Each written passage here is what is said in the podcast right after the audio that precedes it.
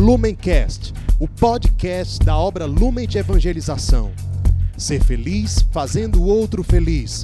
Acesse lumencerfeliz.com. Olá, seja bem-vindo, seja bem-vinda ao Palavra Encarnada. Esse é um programa diário da obra Lumen, onde nós meditamos sobre o Evangelho do dia à luz do nosso carisma. Hoje, quarta-feira, dia 19 de janeiro de 2022, nós nos reunimos para meditar o Evangelho de São Marcos, capítulo 3, versículos de 1 a 6.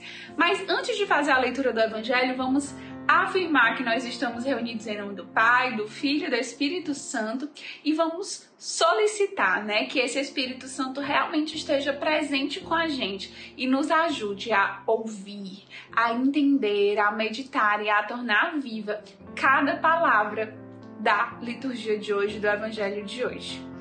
Vamos então à leitura do Evangelho. Naquele tempo, Jesus entrou de novo na sinagoga. Havia ali um homem com a mão seca. Alguns observavam para ver se haveria de curar em dia de sábado, para poderem acusá-lo. Jesus disse ao homem da mão seca: Levanta-te e fica aqui no meio. E perguntou-lhes: É permitido no sábado fazer o bem ou fazer o mal? Salvar uma vida ou deixá-la morrer? Mas eles nada disseram. Jesus então olhou ao seu redor, cheio de ira e tristeza, porque eram duros de coração e disse ao homem: Estende a mão. Ele a estendeu e a mão ficou curada. Ao saírem os fariseus com os partidários de Herodes, imediatamente tramaram contra Jesus a maneira como haveriam de matá-lo. Palavra da salvação, glória a vós, Senhor. Então, meus irmãos, nós estamos diante de um trecho do Evangelho que é a continuação do Evangelho de ontem. Ontem nós meditamos que né, os fariseus já estavam é, julgando Jesus por conta das coisas que ele fazia em dia de sábado. E nós já sabemos pela leitura da Bíblia, do Evangelho, que o sábado, de fato, para os judeus, ele tinha um significado espiritual, né? Tinha um, um, significado muito importante. Então, era o dia mais importante da semana, era o dia onde os judeus não trabalhavam, onde eles iam para o templo. E, né, eles criticavam muito Jesus porque Jesus comia, porque Jesus curava, fazia inclusive coisas boas em dia de sábado. Ou seja, a gente começa a perceber que o sábado, para aquele povo, tinha perdido o seu contexto espiritual e tinha ganhado só um contexto social. É uma regra pela regra, é um uma vivência prática por uma vivência prática, sem um sentido espiritual. Por que que seria proibido se o sábado é o dia do Senhor, né, era um dia muito espiritual, fazer uma cura em dia de sábado. Mas eles estavam só na superfície. Eles só viam a regra, só viam aquele hábito diário, só o social. Eles não conseguiam entender a raiz, entender a essência das coisas. E a primeira reflexão de hoje que nós precisamos fazer é se tem alguma coisa na nossa vida que está ganhando esse caráter aí do dia de sábado. Pode ser que você esteja vivendo alguma coisa só por viver. Talvez você vá à missa, você reze o texto todos os dias, você assiste o Palavra Encarnada, ou você vai para o grupo, você vai para o projeto, você tá na casa de acolhida e faz as regras do dia, o que tem que ser feito no dia, mas você faz por fazer. E aquilo, meu irmão, é importante a gente fazer, mesmo quando não tem vontade, mas é preciso a gente buscar a essência, o que tem de espiritual naquilo, para que de fato aquilo seja uma prática que vai nos levar para o céu. E outro risco também que nós corremos e a gente precisa avaliar é se tem alguma coisa na vida das outras pessoas ao nosso redor que a gente acaba julgando, como os fariseus julgavam no sábado. E aí a gente não entra na essência das coisas, a gente não vê o coração das pessoas, a gente só julga na superfície, pelo que a gente está vendo. E a gente precisa corrigir isso de um jeito ou de outro. Enquanto eu estava rezando para preparar esse palavra encarnada, eu me lembrei de uma história que eu ouvi quando era criança de um padre. E apesar de ser bem simples, eu nunca esqueci dela. O padre contou que tinha um cara que ele tinha muita vontade de ir para o céu. E aí ele achava que quanto mais missas ele participasse, mais ele tinha né, uma passagem garantida para o céu. E ele resolveu começar a contar. Então toda missa que ele ia, ele botava um pedrinho dentro da gaveta. E a gaveta dele já estava ficando cheia, então ele estava se sentindo já com o pé no céu né? Já estava perto do céu. Mas muitas vezes ele ia para aquela missa sem prestar atenção, sem vontade, sem buscar nada de espiritualidade naquele momento.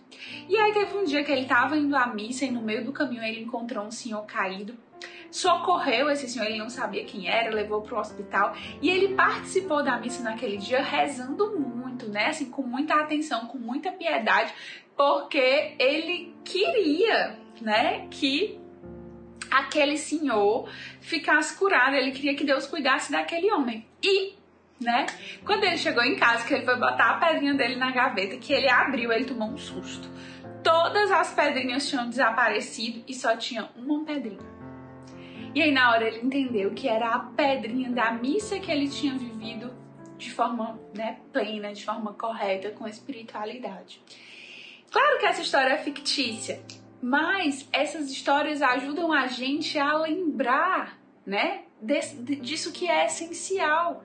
É essencial que a gente viva as coisas com coração, com sentido espiritual e não só social. Por isso que essas práticas elas não podem ser só sociais.